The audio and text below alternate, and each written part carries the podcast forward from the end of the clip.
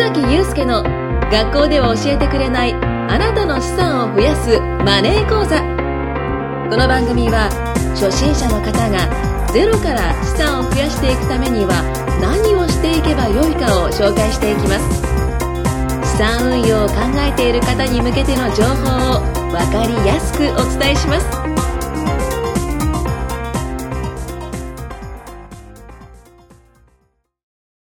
はい、今回も始まりました。よろしくお願いします。お願いします。えー学校では教えてくれないあなたの資産を増やすマネー講座、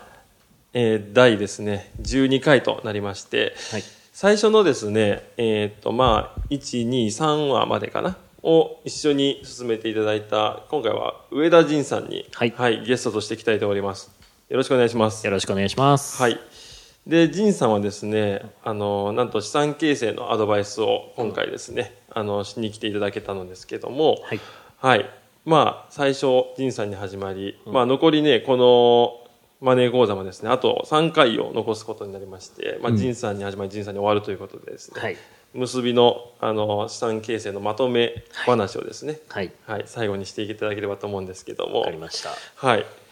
今日はじゃあ講座形式で、まあ授業っぽい感じで最初は全体的な話から、そうですねはいしていただけてもいいですかね。そうですはいね。はい。もうこのね、あのーポッドキャスト始まって、最初にね、あの、資産形成の本当に最初の概要部分っていうところをお話しさせていただいたんですけど、まあそれをね、ちょっと最初さらっていこうかなとは思うんですけど、はい。あのーまあ補足という形でですね、最初の方、あの、聞いてない方はですね、聞いていただければいいんですけど、はい。そもそもですね、まあ資産形成、資産形成って言ってるんですけど、まあやっぱ僕の周りでもそうなんですけど、最近よく聞くと、うん、いう話をね、聞いてます。っていうのも、あの、しっかりとした理由があってですね、はい。資産形成しないといけないような世の中の状況にうん。なってると。で、その話に関してはね、ここまでの話をね、聞いていただければ、保険の方とかね、はいあの、FX とか投資系の話とかも、うんあの、やってるので、はい聞いていただければ、その中にいろいろと将来の話とかも出てたとは思うんですけど、はいあの、本当に、あの、そういう現状にはなってっているのかなと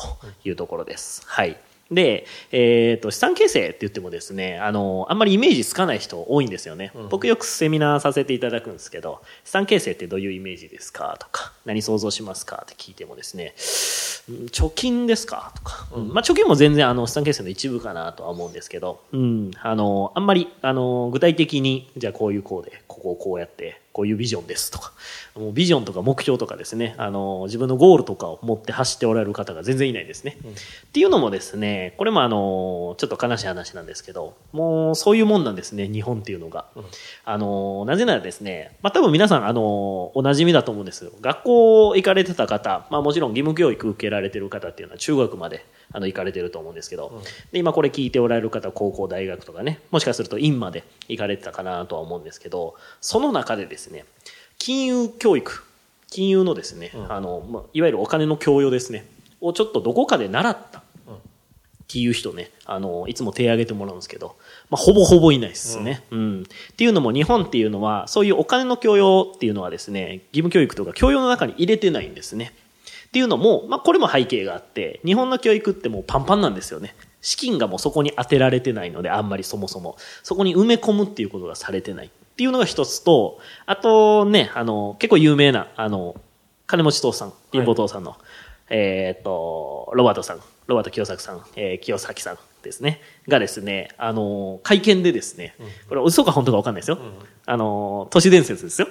なんですけど、あの、言われてたのは、もう日本っていうのは政府がですね、お金を学ぶことを禁止してるらしいんですよ。うんこれなかなか面白い話なんですけど、嘘かは本当か分かんないですよ。なぜかっていうところはですね、あの日本っていうのはもう勤勉じゃないです。もう本当にちゃんと働いて、大学を出て、普通に就職して、で、普通に家庭を持って、普通に家を買って、ってなるとですね、このサイクルがですね、普通になる。まあ、その割合が増えることによってですね、税金っていうのが普通に回るわけなんですよね。うん。アメリカとか、もう今ね、あの、お金の共有がすごい、ノルウェーとかね、あっちの方、イギリスとかの方はですね、別に当たり前じゃないんですね。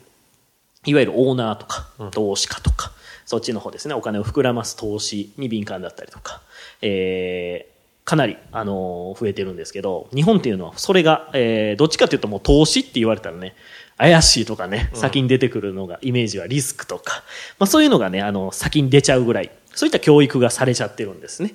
っていうのは裏にそういうのがあるんですよっていう話をね、あの、されていたんですけど、まあ、ここはね、断定はしないですけど、うん、だけど実際そうなんですよ。そうなっちゃってるんですよ。うんうん、あの、中身はどうかわかんないですけど、結果はそうなっちゃってると。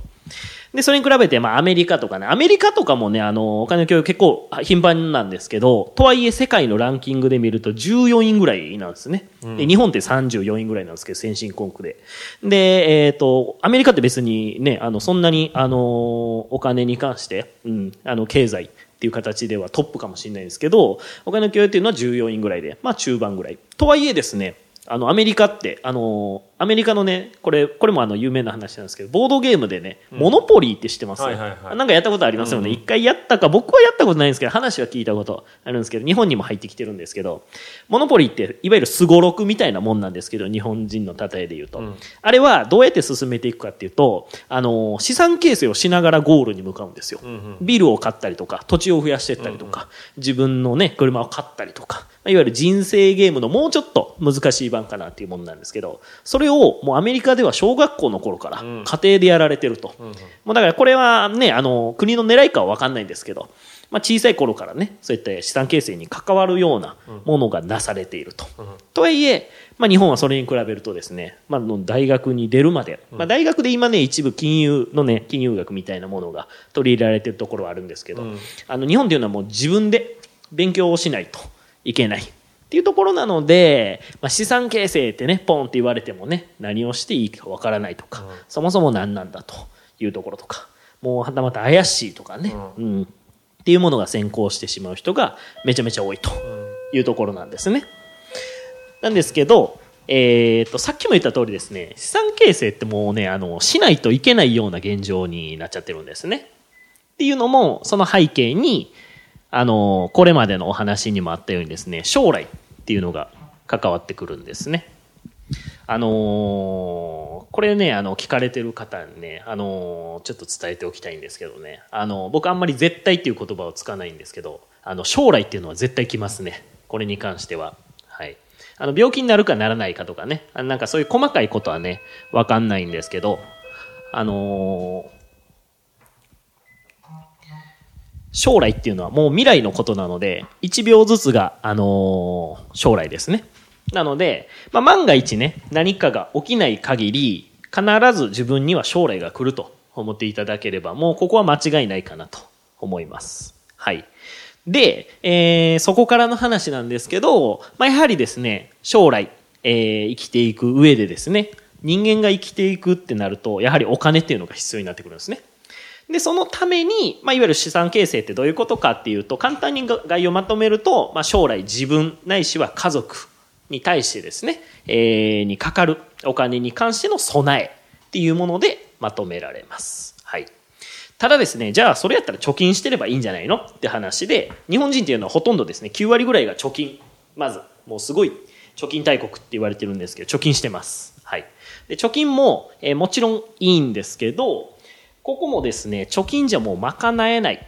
現状、将来になってきているんですよって話をですね、最初の方ちょっとさせていただいたんですけど、まあ実際にそうなんですね。前回の保険の話とかでもね、出てたと思うんですけど、うん、まああの、平均寿命が伸びてるただおかしいことにですね、平均寿命伸びてるんですけど、あの、これもちょっとあの、シビアな話なんですけど、もう長生きすれば長生きするだけお金かかるんですよね。うん、うん。っていうところで、えー、でも、老後ってね、あの、自分でね、働いてる方って、まあ少ないかと思います。80、90になってね、バリバリ働いてる人ってなかなかいない、職人さんぐらいかなと思うんですけど、うん、えー、いわゆる働いてないってことは収入がないんですよね。うん。収入がないのにお金がかかっていくんですよね。じゃあそこをどうやって賄うかって言って、やっぱりまあ年金であったりとか、えー、貯金であったりっていうところなんですが、ここもまた問題が出てまして、社会保障でいう年金とかですね、が、えー、高齢化、しかも少子高齢化っていう形で、このバランスも崩れていってるので、まあ、最終的にこれ聞かれてる方ね、実際じゃあ自分が年金を受給できる時っていうのが、まず受給期間もいつになってるかわからない。うん、で、額もどれぐらいになってるかわからない。うん、ただ、あのー、日本というのはちゃんとした国なので、まあ、全くなくなっているっていうことはないって言われてます。うん、ただ、額に関しては、まあもう望み、望みはないのかなというところなんですね。うん、って言われる、いわゆる老後にですね、迎える自分たちの収入、いわゆる社会保障ですね、っていう枠が縮まっていると。えーいわゆる僕よく言うんですけど自助自分で自分の備えですね、ものをつく作る自分の自助っていうのと公助と共助ってこの3つがあるんですね、でいわゆる公助っていうのは国ですね。公共機関の公で共助っていうのが、まあ、つながりですね会社とかいわゆるここでいう保険とかですねって例えてるんですけどいわゆるその公共機関のですね社会的保障社会保障がですねもう縮まっているともうこれはもう確実っすもう今現状でも縮まっているのに多分自分たちがね将来老後を迎えた時っていうのは本当にもうちっちゃい丸になっちゃってるかなというところなんですね。じゃあ、自助と共助っていうところもどんどん膨らましていかないと、もうバランスが合わなくなっちゃってるんですね。もう今現状もう目に見えてるんですよ。これはもう確実です。なので、今のうちに備えておきましょうっていうのが、まあ、資産形成なのかなっていうところなんですね。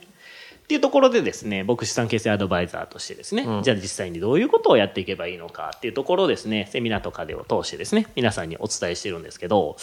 まあちょっとですね、あの、実感が湧かないと思いますので、じゃあ実際にですね、じゃあ老後どれぐらいかかるのかっていうところをですね、うんうんちょっと最後お話ししていこうかはないと思うんですけど、あの、将来ですね、老後を迎えました。じゃあ、いわゆる、まあ、60歳が定年退職って言われてます。で、今、定年延長とかね、言われるもので、65までね、その企業に勤められるとかあるんですけど、あの、これもいい話では何でもないんですけど、定年延長するとですね、お給料っていうのは満額もらえてないんですね。実は減っちゃったりとか、半分になったりとかします。はい。で、その分、えーっと、在宅でのものだったりとか、まあ、業務に関してはちょっと楽にはなるんですけど、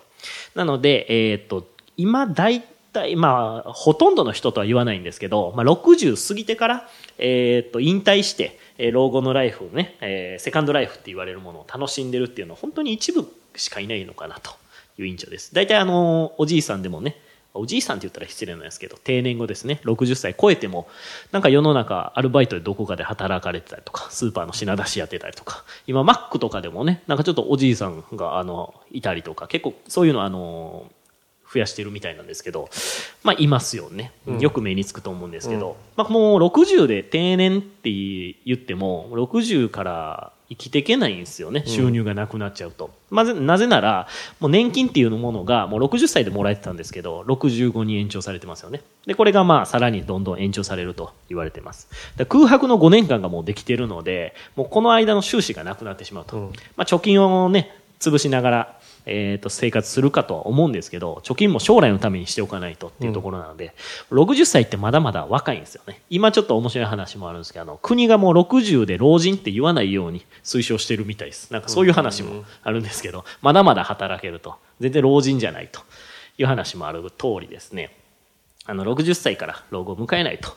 で、えー、とはいえですね、仕事定年で辞めたいですよね。ずっと働き続けたくないと。じゃあ、まあ、ある程度の備えがあれば、なんとかなるというところなんですけど、ここもリアルな話、えーっと、夫婦二人だけで、もうお子さんはね、あの、自分で家庭を持たれてると思うんで、夫婦二人で、まあ、十分にね、ちょっとしっかりとした孫にお金をやるぐらいですね、あの、外食したりとか、まあ、十分に月ですね、あの、豊かに生活しようと思ったらですね、約10、えー35万ぐらい、二人で、うん、かかると言われてます。はい。で、まあ、人並みにね、まあまあまあまあ、普通の最低限の生活しようと思ったら22万ぐらいっていうのは言われてます。これが1ヶ月です。ってことは、そこから、えー保険の話でもあったようにですね、今平均寿命伸びてます。じゃあどれぐらい生きるのかと、まあ、計算したところですね、莫大な金額がかかってくるんですね。まあ、だから生活するだけ、生きていくだけでお金がかかるっていうのをですね、ちょっと一回理解していただいてですね。で、まあその35万っていうのをですね、35年、えーっと自分がじゃあ85歳としましょう。60歳から85歳まで生活するのに、いわゆる25年ですか？うん、25年ですよね。うん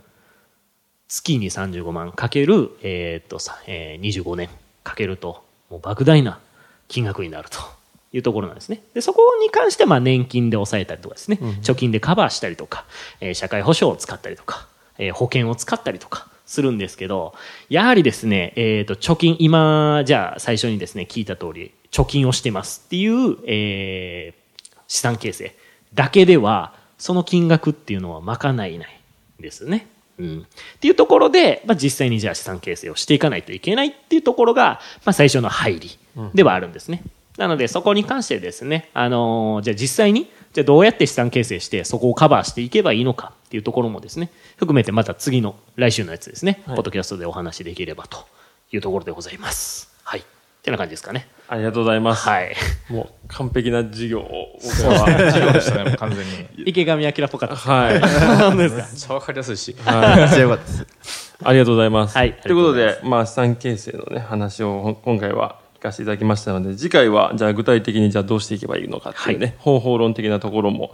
ちょっと掘っていければなと思いますので、はいはい。ぜひ次週もお聞きいただければと思います。では、ありがとうございました。ありがとうございます。今回もお聞きいただきましてありがとうございました番組紹介文にある LINE アットでは資産を増やしていくためのお得な情報を配信していますまたご登録いただいた方は通話または対面での無料相談も可能ですのでぜひお気軽に LINE アットにご登録ください。それではまた次回もお楽しみください。